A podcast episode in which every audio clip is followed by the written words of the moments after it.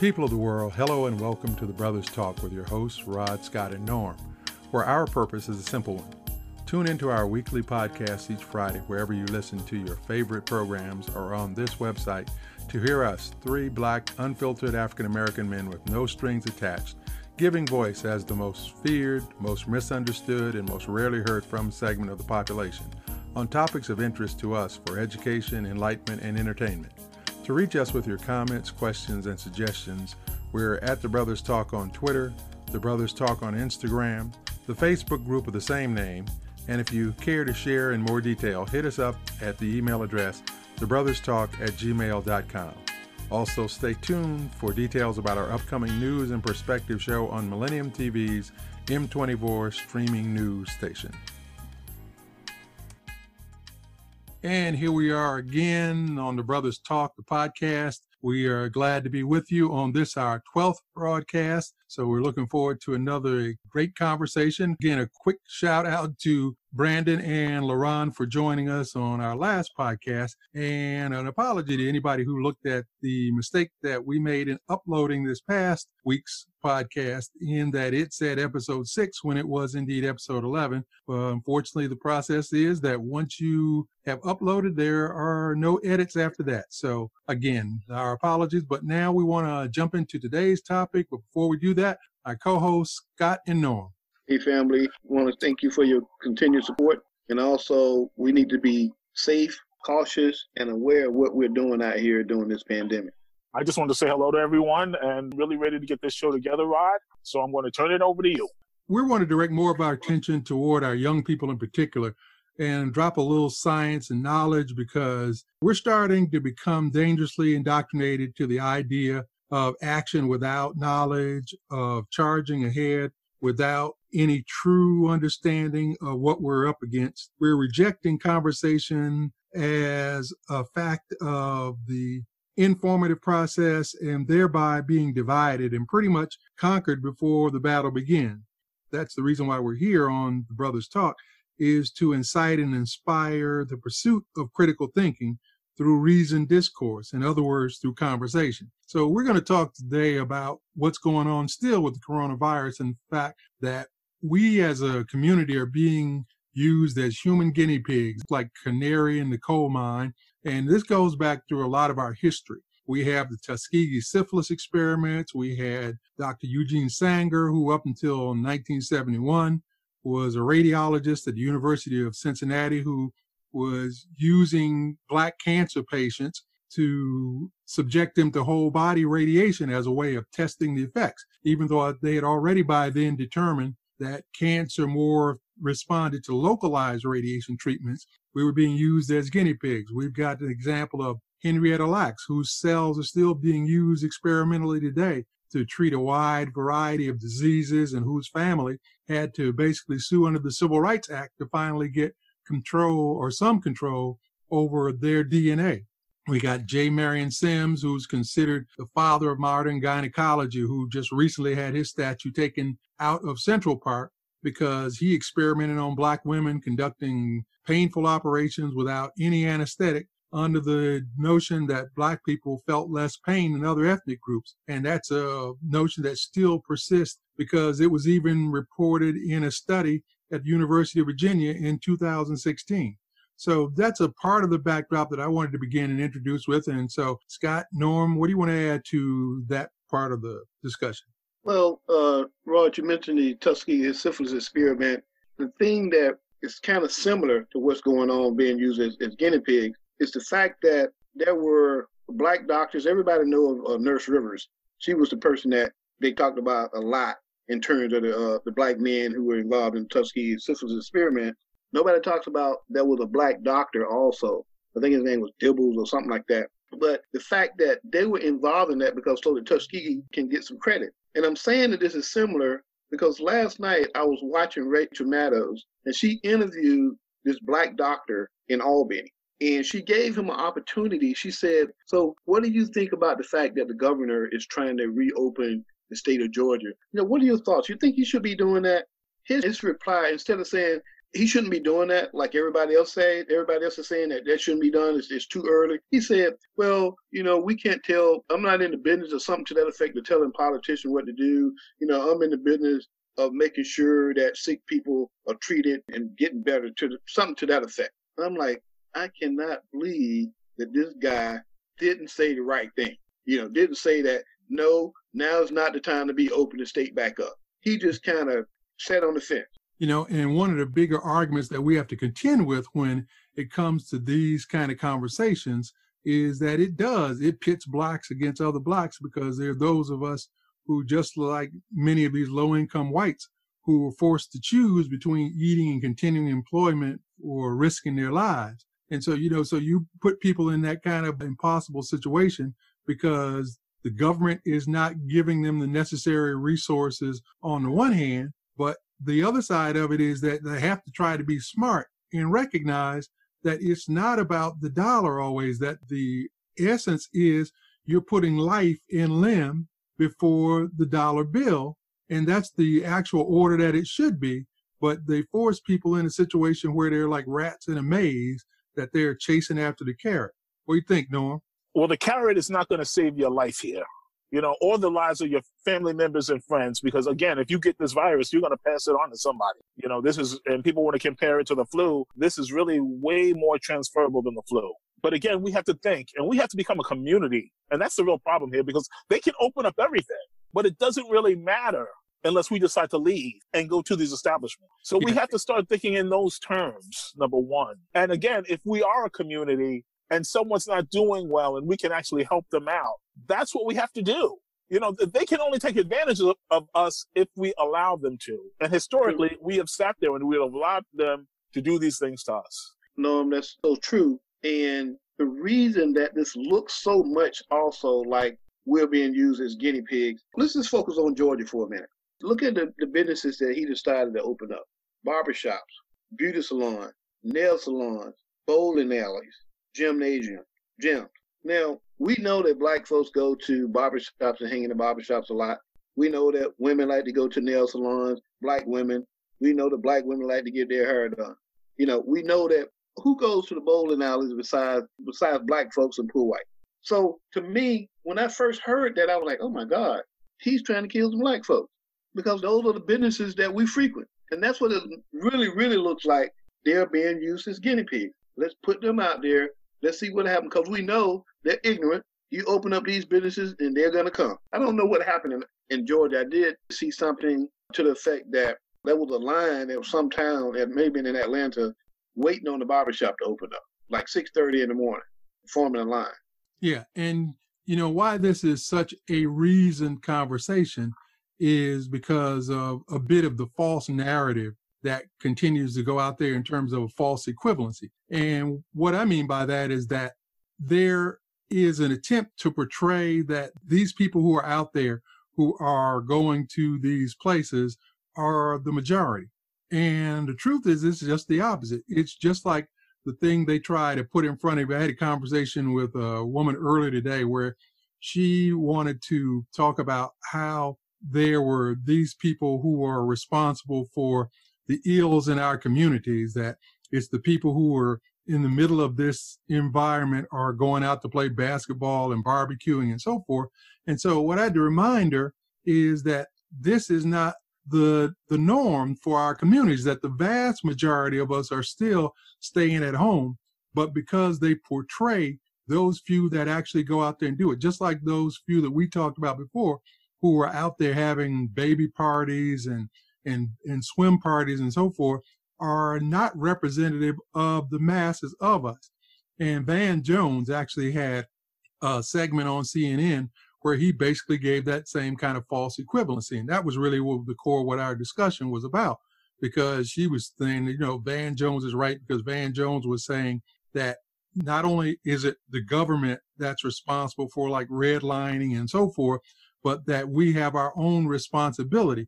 And so what I was pointing out to her is that that's a false equivalence, because while we do not deny that we have our own responsibility when it comes to our behaviors, but they're not equal. You know, the, our responsibility is not equal to the four hundred years of enslavement, of Jim Crow, of the black codes, of redlining, of mass incarceration, of segregation, as to say that now the few of us who are making bad decisions, they're the exact same thing. It's pretty bad when you have to quote Van Jones. Yeah. You know, one of the things I, I haven't heard folk like Van Jones and, and people on uh, in social media, on T V, one of the things I haven't heard them say is, okay, for the folks who want to open their businesses back up, for the, the business owners who have these big businesses, you go out there on the first, on the front line. You go out there on the front line. Let's see you go out there on the front line with the folks that you're putting out there on the front line. You go out there and show everybody that this is safe. It's okay to do it. If you're the C E O of one of these big companies, Fortune five hundred company, you go out on the front line with the average worker and show everybody that it's okay. I don't hear people putting that challenge out there. Now, I would be curious to see what kind of response they'll get when folks start asking some of these C E Os when they are speaking to them about opening back up, what they think about going out there on the front line. And how do you see fifty thousand deaths in four months? And your rationale is we need to get back to work. Well, you have your resident Karen, who's the mayor of Las Vegas, who had the nerve to tell you that here she is being called on a daily basis by the owners of the casinos who are saying that they need to get those convention halls and those hotels and casinos open again. And so, of course, none of them or her is going to be in there on the front lines as right. the dealers and the customer service representatives for these folks. And these are all billionaires who are sitting back basically immune from the effects of this, but they're so concerned about the monopoly money aspect of capitalism that they want to get these people out there who are effectively making more money for them under the guise of them actually looking out for people who, just like our president, I always say this, who wouldn't spit on them if they were on fire. I, I love her because she actually offered up her city to be the testing ground control group for this test. And then in the same sentence, she said she didn't say that. Well, she also said that she wouldn't be there either. Well, at least when Anderson Cooper tried to press her on would she go in and be with those people once the casinos opened up, asked her three times, and her response was, well, I have a family and I don't gamble. So he basically concludes, okay, so that's a no, but as though those people don't have families as well. The question that I kept asking myself, the little bit of that, that interview that I watched was, how did this idiot become the mayor of Vegas? It was just mind-boggling that somebody who appears to be so selfish, so incompetent, all she thought about was money, and people voted for her. And can answer that question. Yeah. She's white.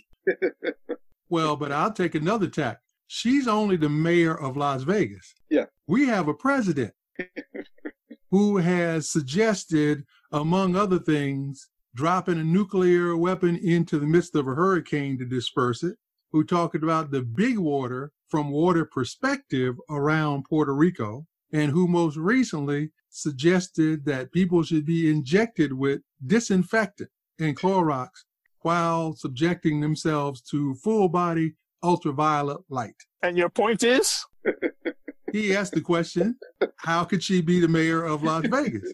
And, of course, forty million people across this nation couldn't be wrong about the president, could they? I guess also the big question is, the people who voted for her and watched that interview, are they going to reelect her? That's going to be the interesting, my interesting question. What's going to be the outcome of that election when it's time for her to get reelected? Besides the fact that really, I think if it was up to them, there'd be a recall. But notice she talked about all the casino owners yeah. who called her up, yeah. which means that they've got the direct line to her. And so I would suspect the individual voter in Las Vegas, their vote carries little weight in relation to the casino owners all banding together and deciding that this is the idiot to be in charge because they could get her to do what she wants them to do.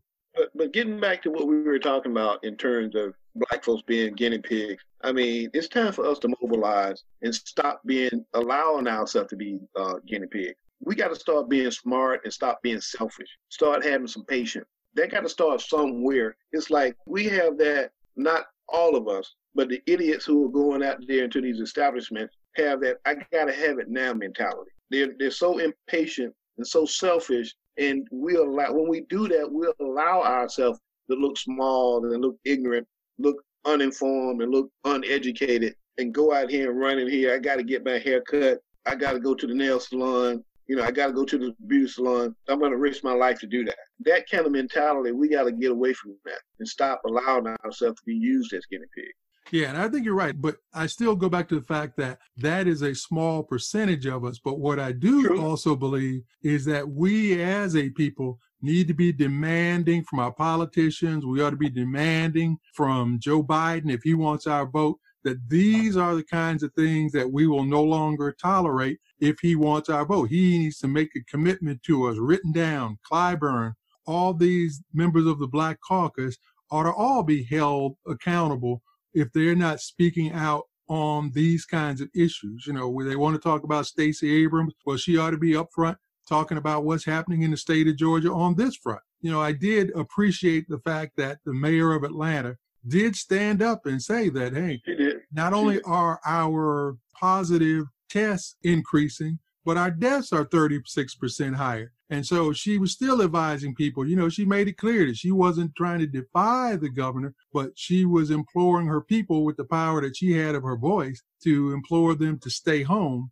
And that's the kind of leadership that I think has to be propped up and be supported in a way that allows the powers that be to understand that we are just not going to take it anymore. Just like you said, Scott, we're not going to sit still and allow ourselves to be anybody's guinea pigs. And we're not going to be the canaries in the coal mine, that you cannot continue your pattern four hundred and one years after the fact. You know, where is Stacey? She's out here campaigning to be the vice president, but she hasn't said anything about her state and what the governor who stole the election from her, stole the governorship from her. She's not saying that this guy is an idiot and what he's doing is going to hurt black folks. I haven't heard a word from him. Exactly. So we have too much at stake, especially now, because the numbers are just appalling. And so we're at, as you said, Norm, fifty thousand and counting. And so beyond the fact that you've had a government that's focused on trying to find a way to give more money to the corporations, forty-five just tweeted that he instructed his administration to come up with a plan to throw a lifeline to the oil industry. Oh. You know, after they've been enjoying record-breaking profits year over year for the last forty years and receiving huge government subsidies and tax breaks, it just shows you where his focus is. But again, while that's going on, where are the Democrats who want our vote standing up and saying, no, before we do anything for any of these major corporations, airline, car industries, et cetera, we need to make sure that the people are safe and covered by the safety net. Where's the Black Caucus? Has anyone from the Black Caucus said anything about anything? Is the Black Caucus still active? Basically, the Black Caucus has sold out to the extent of, uh, you know, the, uh, the little song from A Soldier Story. Anything you don't want to do, the Black Caucus will do for you.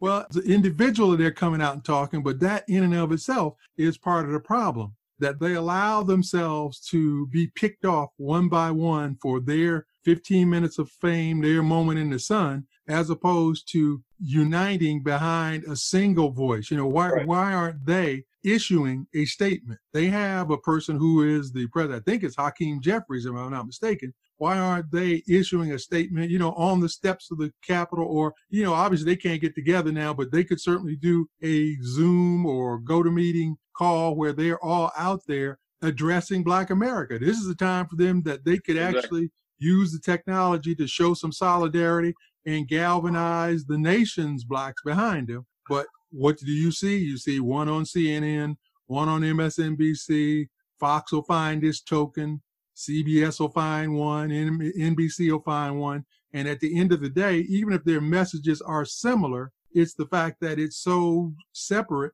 that we're not getting any kind of consensus. Yeah, you're not getting one voice. And you got, especially when all the, all of the statistics show the people who are being affected the most in terms of the folks who are dying are Black folks. And so especially now should be the time that the Black Caucus come out as one voice and say, hey, we need to take a look at why this is happening.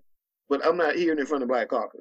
You can't serve two masters. And the Black Caucus, you can't take the corporate dollars and then come out and, and stand up and, and defend the people. It just doesn't work. That's why they're never going to be able to do it. Well, they can at least, like Rod say, have one voice on one issue, and that's the way that the coronavirus is impacting the Black community.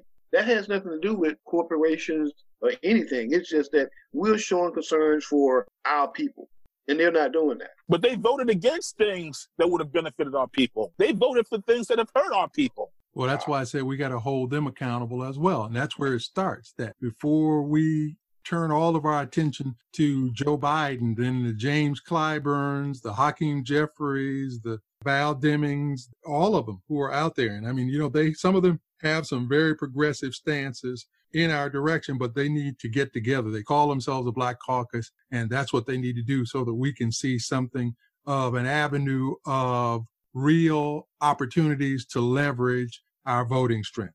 Well, that's it for another edition of The Brothers Talk, and we thank each and every one of you for spending some time with us, and we look forward to sharing with you again next week. Remember, you can follow us on Twitter at The Brothers Talk, The Brothers Talk on Instagram, the Facebook group of the same name. And if you want to go long form with your comments, you can always reach us at the email address, the brothers talk at gmail dot com. In parting, as always, we say let's do better today because that's really all we have. So stay safe and be well.